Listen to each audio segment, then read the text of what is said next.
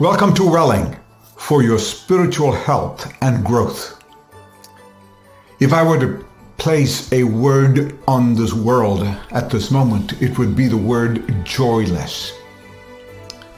Everywhere I look, there is the loss of joy, the lack of joy. It's the mood of the world today.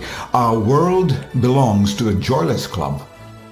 We're filled with sadness as what has happened, dismalness, dreariness, depression found all over the world. Five million people dead. At, least in one country, uh, there's 750,000 people dead as I write this, and the COVID cases are beginning to rise again. We are hoping that the world will not be immersed in joylessness as there's been so much grief and groaning. Humanity is grieving and creation is groaning. It's a joyless world. We're having to come up with new ways to wish people this Christmas in sending greetings without compromising truth or love. It seems so empty to say Happy Christmas or Merry Christmas, the currently popular ways of wishing other people over Christmas time. The search for happiness and a happy Christmas in a joyless world is fully understandable. I'm not at all surprised that we have become used to Happy Christmas and Merry Christmas. It used to be Merry Christmas, so King George V, in a message in 1932, changed it to Happy Christmas, and the Queen of England has continued the tradition. I would not be surprised if on the 25th of December she does it again. If she's alive and I'm alive and you're alive, we will hear it. And so we are sitting here, not knowing what 2022 brings. Uh, actually, one author has suggested perhaps we should say Happy Christmas and Merry Christmas together to make it out to be Happy Merry Christmas. It makes it cute, but almost seems too trite as a cliche. Do we need a verbal greeting at all? Is it simply social custom? Is it perfunctory? It's too mechanical. Uh, like all other wishes, greetings respect another. It establishes presence. It shows care and cordiality. For any festive greetings, any uh, festivity in religion all over the world, we say these happy things. Do we need a verbal greeting at all? It's a very normal thing to do, a human thing to do. I want to go back in this World Joyless Club to invite you to belong to the World Joy Club. Going to the original greeting, it's found in the phrase joy to the world. It takes both happy and merry, but goes deeper and wider and farther and higher and lower and outer and inner and nearer to beyond a generic greeting of unthinking habit for the griefs and groans that you might feel. It fills you with deep meaning. So today, I want to speak on the original Christmas present and the next time, right after Christmas, the original Christmas event, going to the book of Luke, Dr. Luke chapter 2, verses 8 to 14, one of the birth narratives of the Lord Jesus Christ. It simply says in the same region there were some shepherds staying out in the fields and keeping watch over the flock by night, and an angel of the Lord suddenly stood before them, and the glory of the Lord shone before them, and they were terribly frightened, not terribly happy or terribly merry. And the angel said to them, Do not be afraid. Are you afraid today?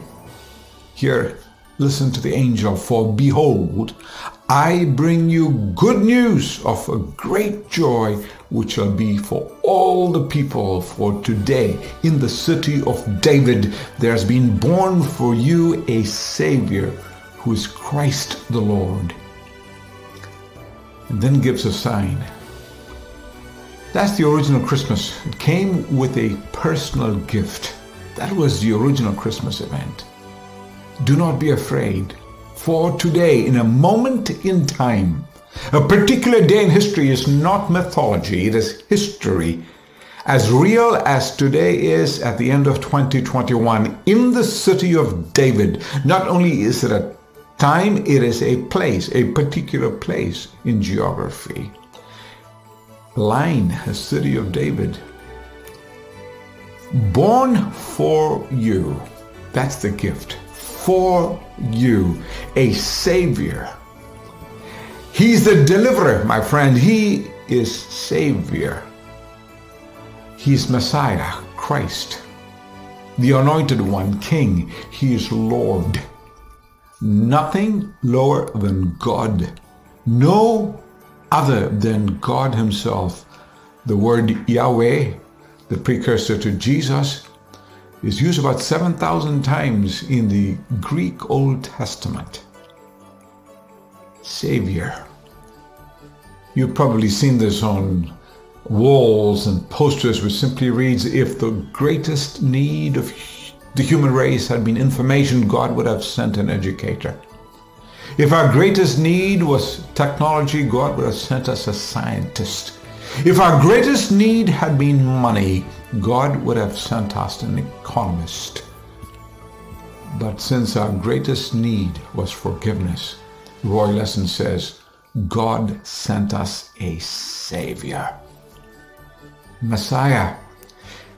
The anointed one, you know, the shepherds at that time, they only saw external circumstances like we do, situations of social, economic, political challenges we face. They really wanted political salvation from Rome. But Jesus came to address a set of enemies common to all people everywhere in the world, in all of history and all of geography, of sin and Satan and guilt and death. Messiah, Lord. To the hearers originally, they made some connections. They saw Rome, Caesar Augustus as Lord. They even began calendars after his name. but the angels say, no, no, no. Jesus is rewriting calendar. Not only the calendar of history, but your calendar and mine.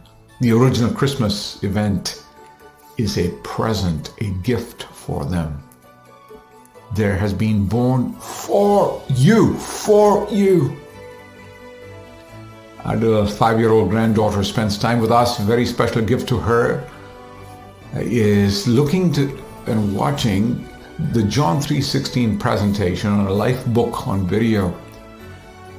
And uh, the narrator will try to put some actions will say, God loved the world so much that he gave his one and only son. And our little granddaughter, she'd say, For me? For me? Yes, for you. There has been born for you a baby.